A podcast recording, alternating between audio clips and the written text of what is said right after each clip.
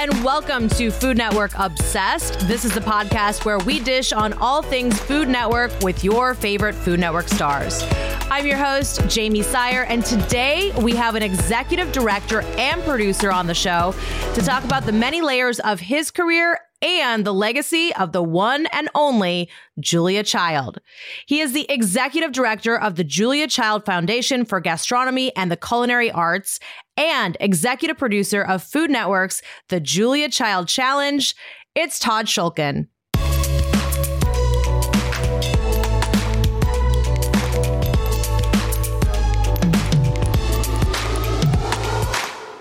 Todd, welcome to the podcast. I am so excited to have you on the pod today. I have to start with this question because I think it's a, a, really cool fact about you.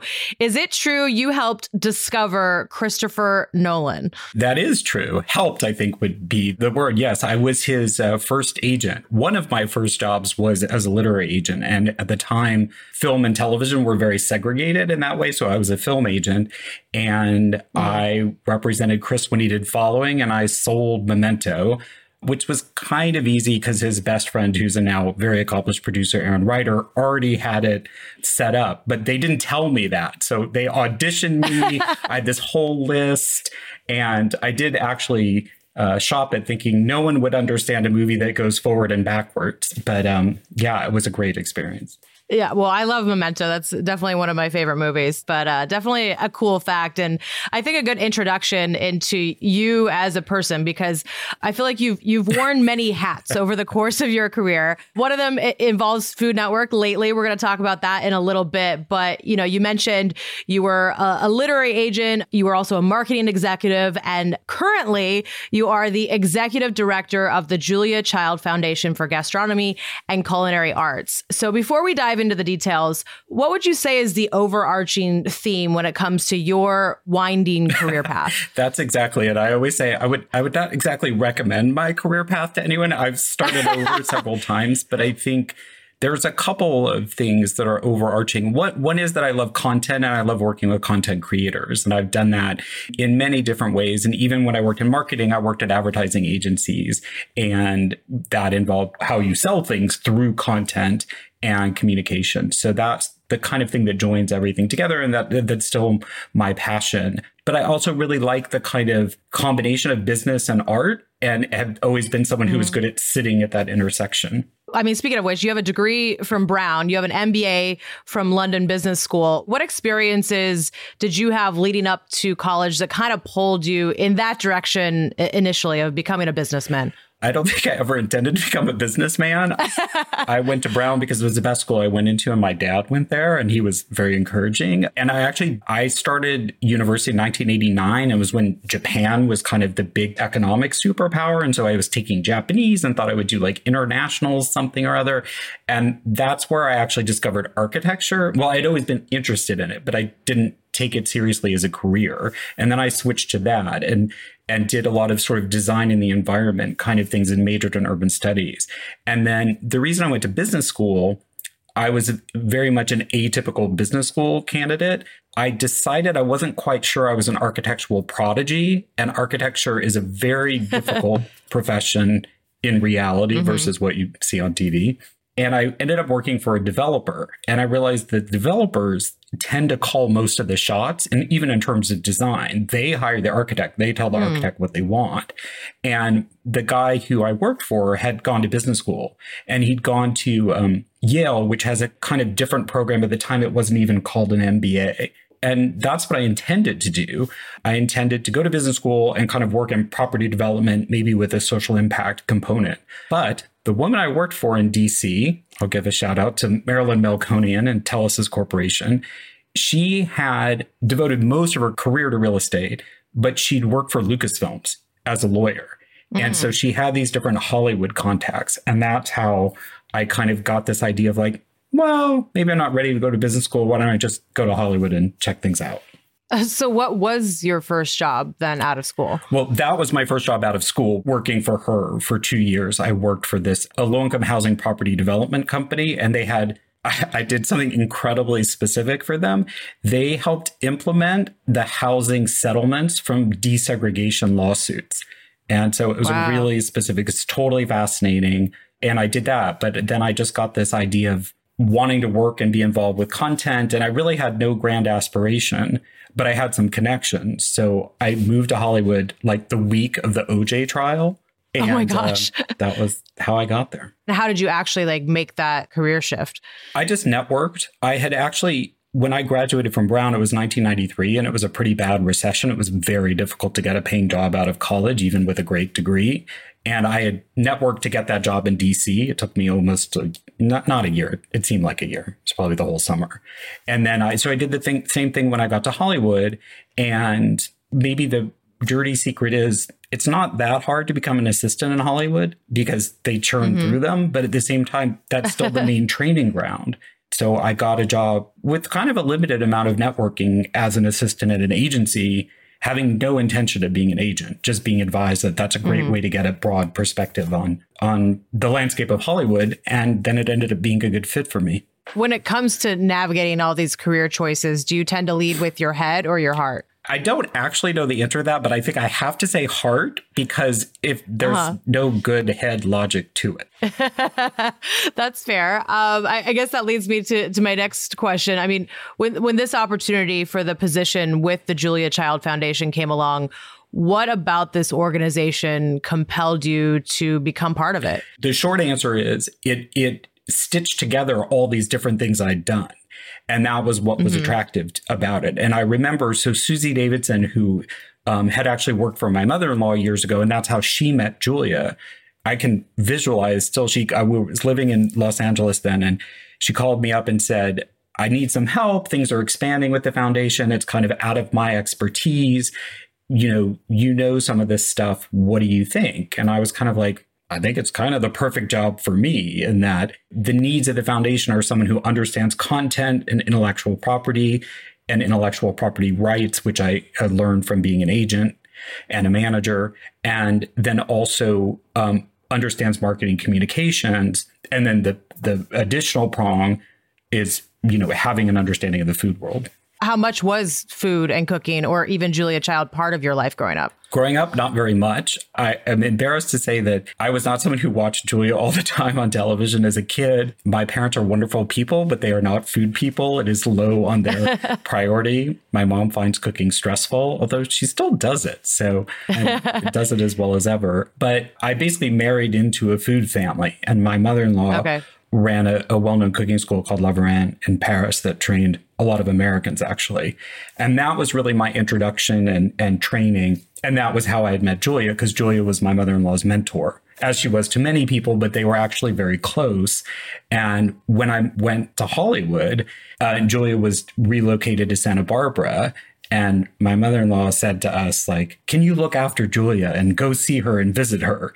And of course, now I realize how silly that was because Julia knew so many people and was so well looked after, but it was her way of staying connected. And I can still remember the first time Julia left a message on her answering machine.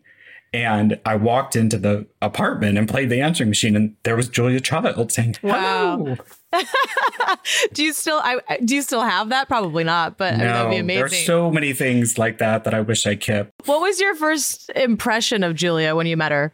it's that characteristic that people talk about that she, you know, I opened the door and she called me by name. And I was like, oh my God, Julia Child knows my name. And my wife whispered, yeah, because someone just told her five minutes before you walked in. But it was still this genuine ability that she had to immediately connect with people because she was generally interested in people. I mean, and, and now you have this very important task and honor of really enriching and extending Julia Child's legacy. How can you describe her influence as an icon on the landscape of food media today? Yeah, I feel very honored to be in this position because I think it's fascinating. And as we'll talk about later with the show, it's amazing how much her legacy has endured. And I think it's kind of got two parts to it. One part of the legacy enduring is that she was one of the first people to kind of sound this clarion call that we really needed to to check our values and that cooking matters and knowing how to do it and understanding where food comes from and questioning how it should be made and how it's good for you are really important values that were starting to be lost. And I, I kind of feel like the pandemic just proved Julia right all over again. And then I think the other part that, again, that we'll talk about what the show really explores is how her own story and the unusual path she took is really inspiring and particularly empowering to people that she accomplished all these things that if you put it on paper you wouldn't have expected from her and and people just for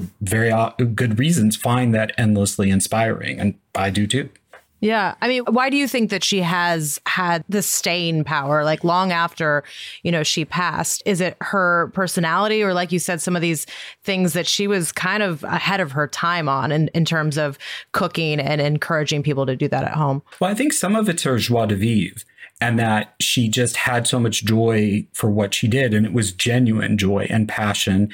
And i think part of it also is her being a teacher that the joy that she put into that she really wanted people to not just learn things but like share her own experiences. So i think that that's a big part of it. Also she was so authentic and i think that gets you know if you go back to my marketing hat in marketing circles the big thing you want is for brands to be authentic and to be associated with authentic things. But she was just naturally authentic. And human beings are just naturally drawn to that. And I think that for whatever reason, even that authenticity on camera just is there. And, and that what makes her kind of endlessly appealing. Yeah, you start to think about you know watching her, and I, I just watched you know the the 2021 documentary, and she just seems like a person that you wanted to be around. Did you feel that way? You know, in your time knowing her? Oh, absolutely. She was always a joy to be around, and when I knew her, you know, she was quite old. I mean, she mm-hmm. was already well into her 80s, and that was sort of the period. It was her I guess mid to late 80s and it, up until the time she died, but she was still she was just a lovely person. And again, it was back to like, she was really interested in other people, not just herself. In fact, she really didn't like to talk about herself.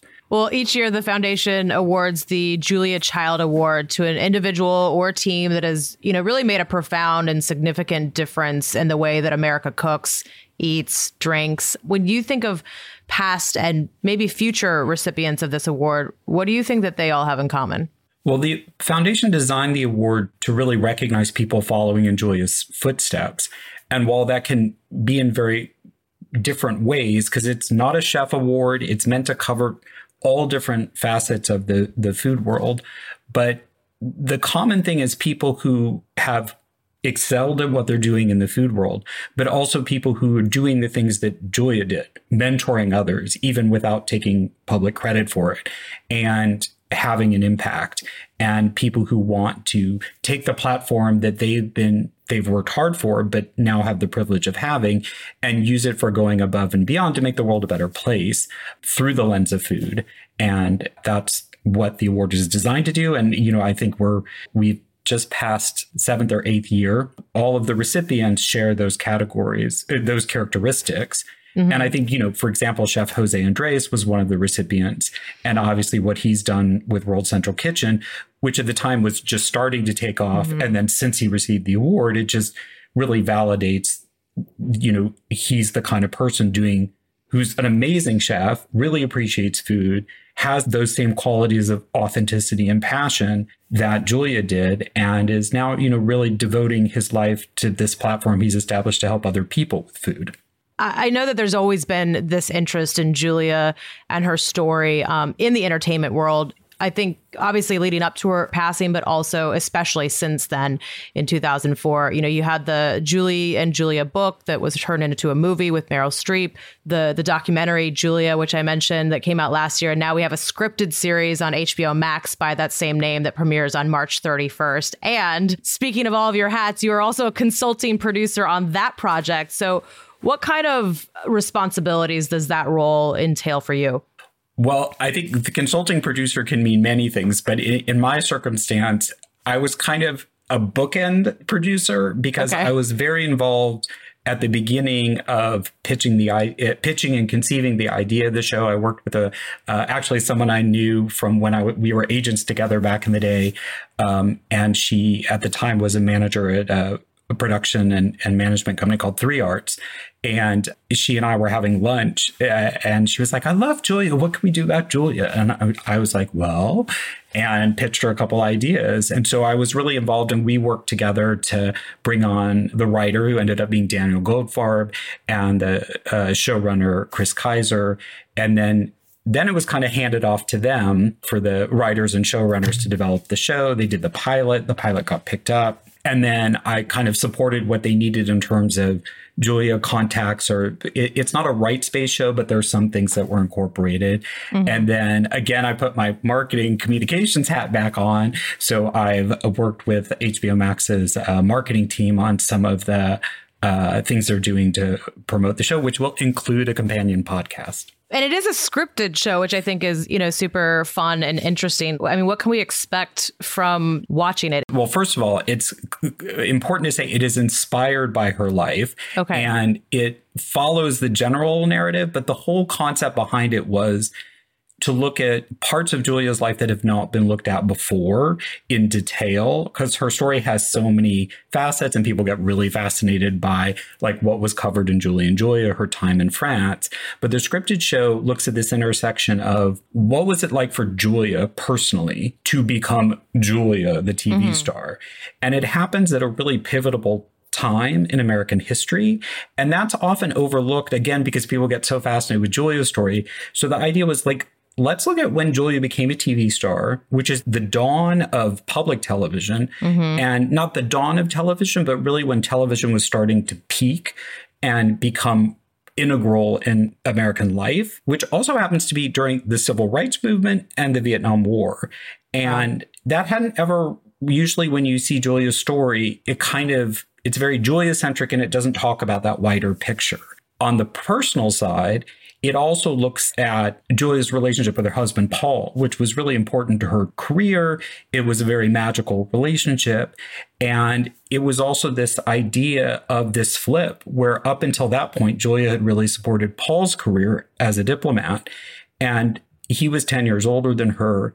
And he really subjugated himself to make things happen for her. And so that's what the series looks at. But some of it is invented and imagined because there isn't documentation of what she and Paul were discussing in their bedroom late at night. Right. I mean, how, how well documented is Julia's life before you know her show the french chef i mean it's pretty well documented there's at least three biographies about julia and then there's her own memoir but i think what is less well documented I mean, the biographies cover comprehensively her story from start to finish, and particularly if you want to read all three of the major ones, you'll get a pretty complete picture. So the series is really looking at filling in gaps of if you were a fly on the wall, what would you have experienced? And, and particularly more from an emotional point of view, what was it like for Julia to try to become Julia, which isn't, I think, in any existing materials. What ignited her interest in French cuisine?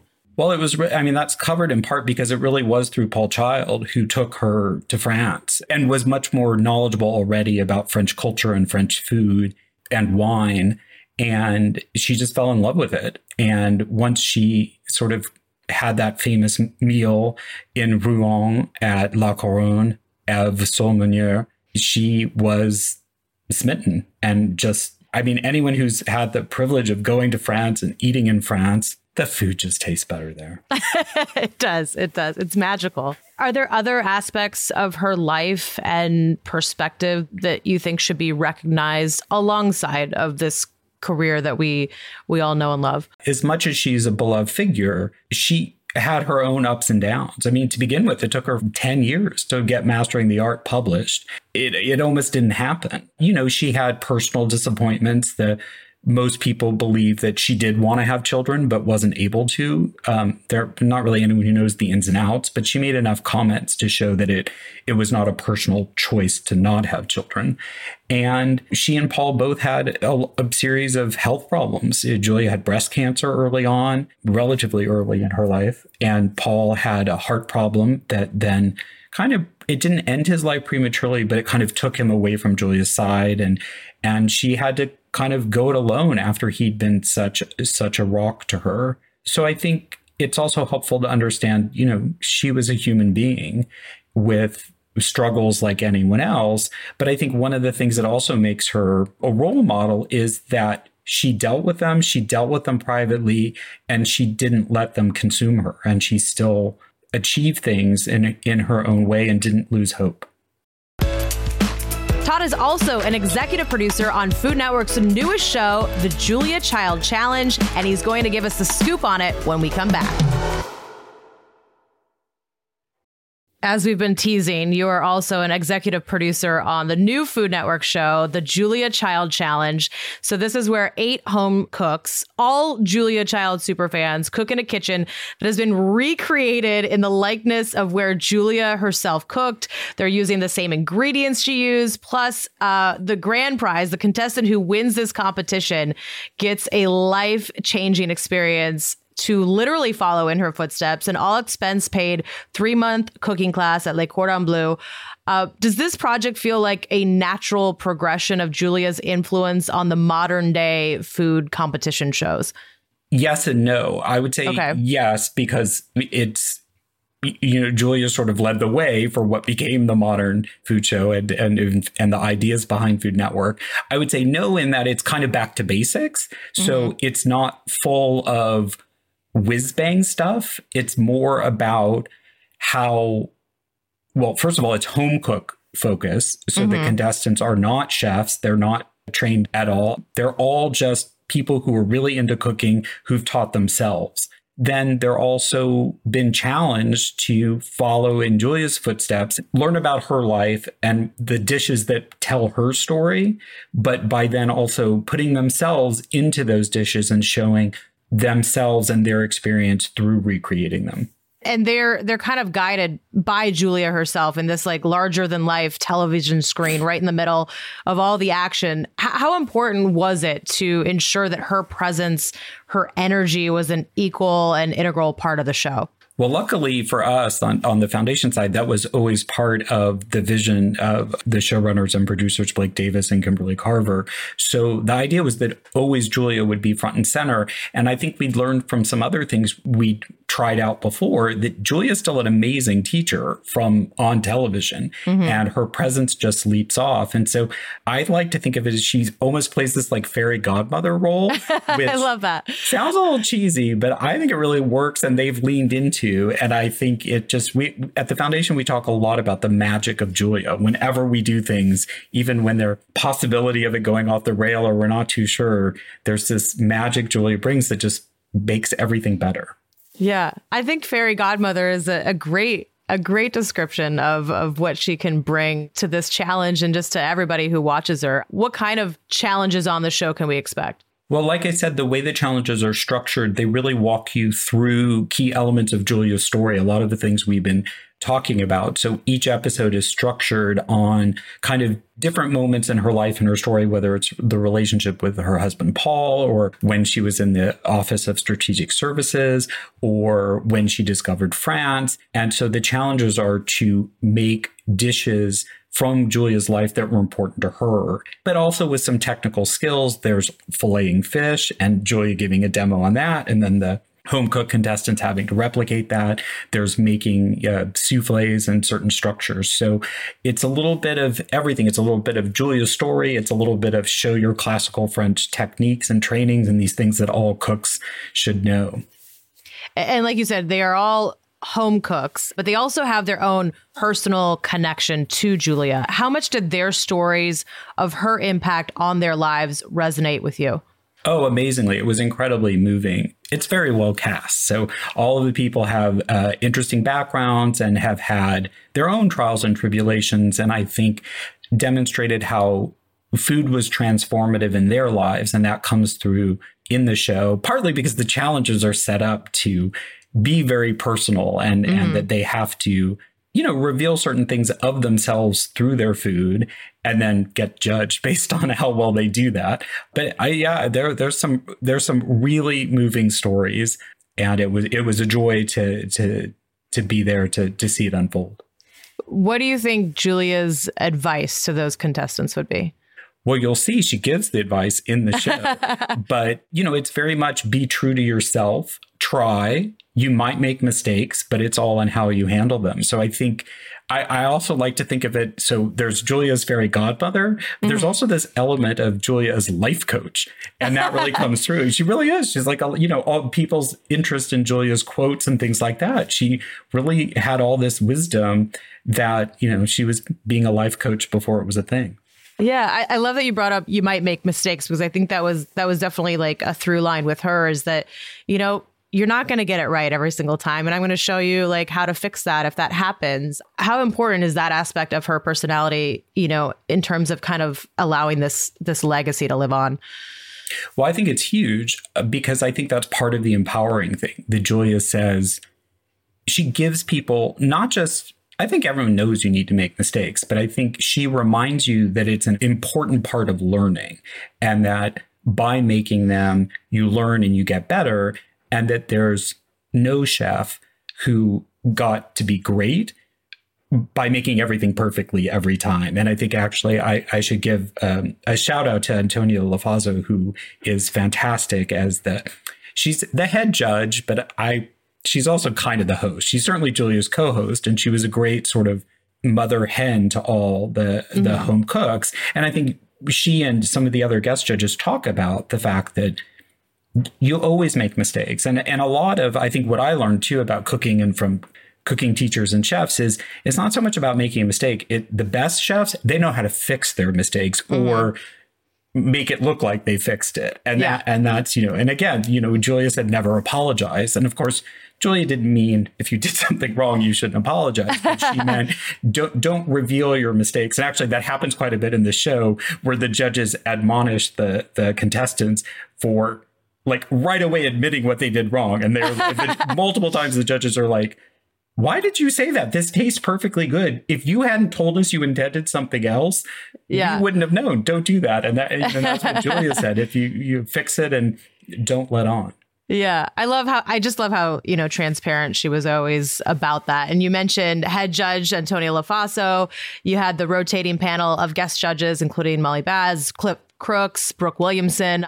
Did you have a chance to to meet and hang out with them on set? And if so, like what was their excitement level of being part of this project? Well, I was really lucky because uh, we were able to be on set, and I was there for the the whole filming it was still during you know pretty strict COVID protocols, so mm-hmm. it was wearing an N95 mask, and okay. uh, the judges were all face shielded except when they were on camera. But yeah, no, I mean, I got to meet. I'm not sure. I literally, I, I certainly met in sort of a group setting everybody and had some time, and then the other facet of guest judges were people pulled from Julia's life. Julia Child Award recipient Susan Feniger was one of them. Dorie Greenspan, who did Baking with Julia, who rarely does TV appearances, is in the finale.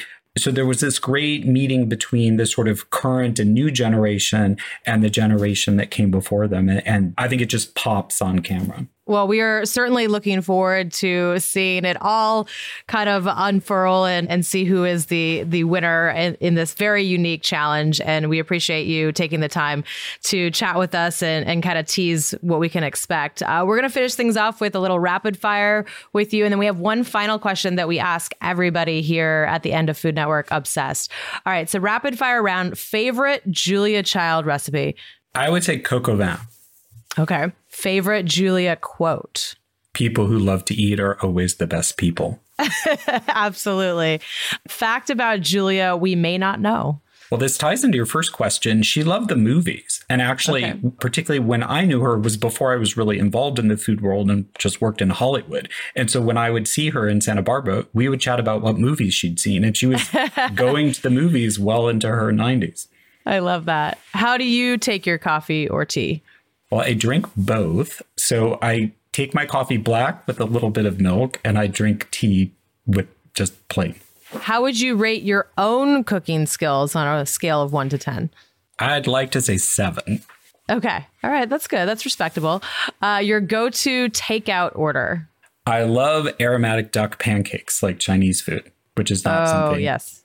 Yeah. I love the taste, but also like, you know, the kind of construction project of you put the plum sauce yes. and the carrot, cucumber and the, the scallion and then and they roll it up. I love that. A little little buffet. Personal life motto.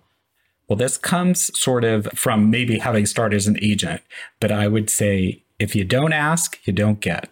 Answer is always no unless you ask, right? Favorite Food Network show? 100% diners, drive-ins, and dives. I love, I love everything about it and, and admire Guy Fieri. Yeah, I, I think you're not alone in in that that answer.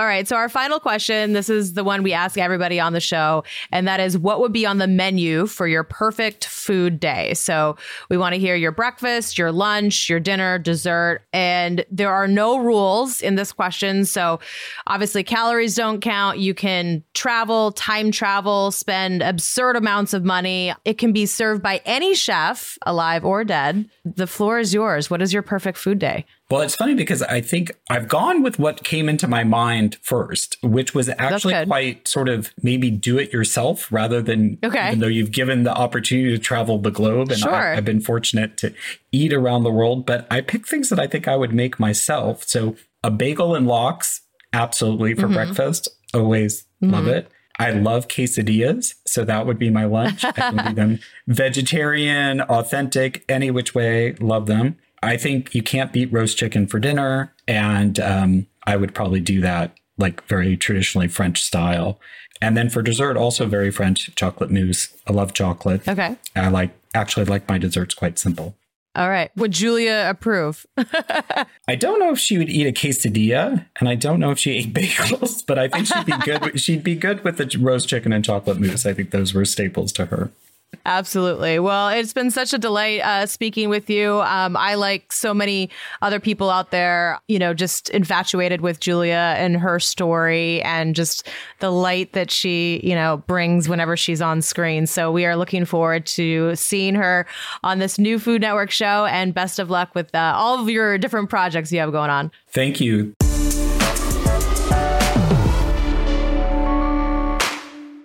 Such an interesting conversation with Todd honoring the life and legacy of a food icon. Be sure to catch the Julia Child Challenge premiering Monday, March 14th at 9, 8 central on Food Network and streaming on Discovery Plus. Thanks so much for listening and make sure to follow us wherever you listen to podcasts so you don't miss a thing. And if you enjoyed today's episode, please rate and review. We love it when you do that. That's all for now. We'll catch you foodies next Friday.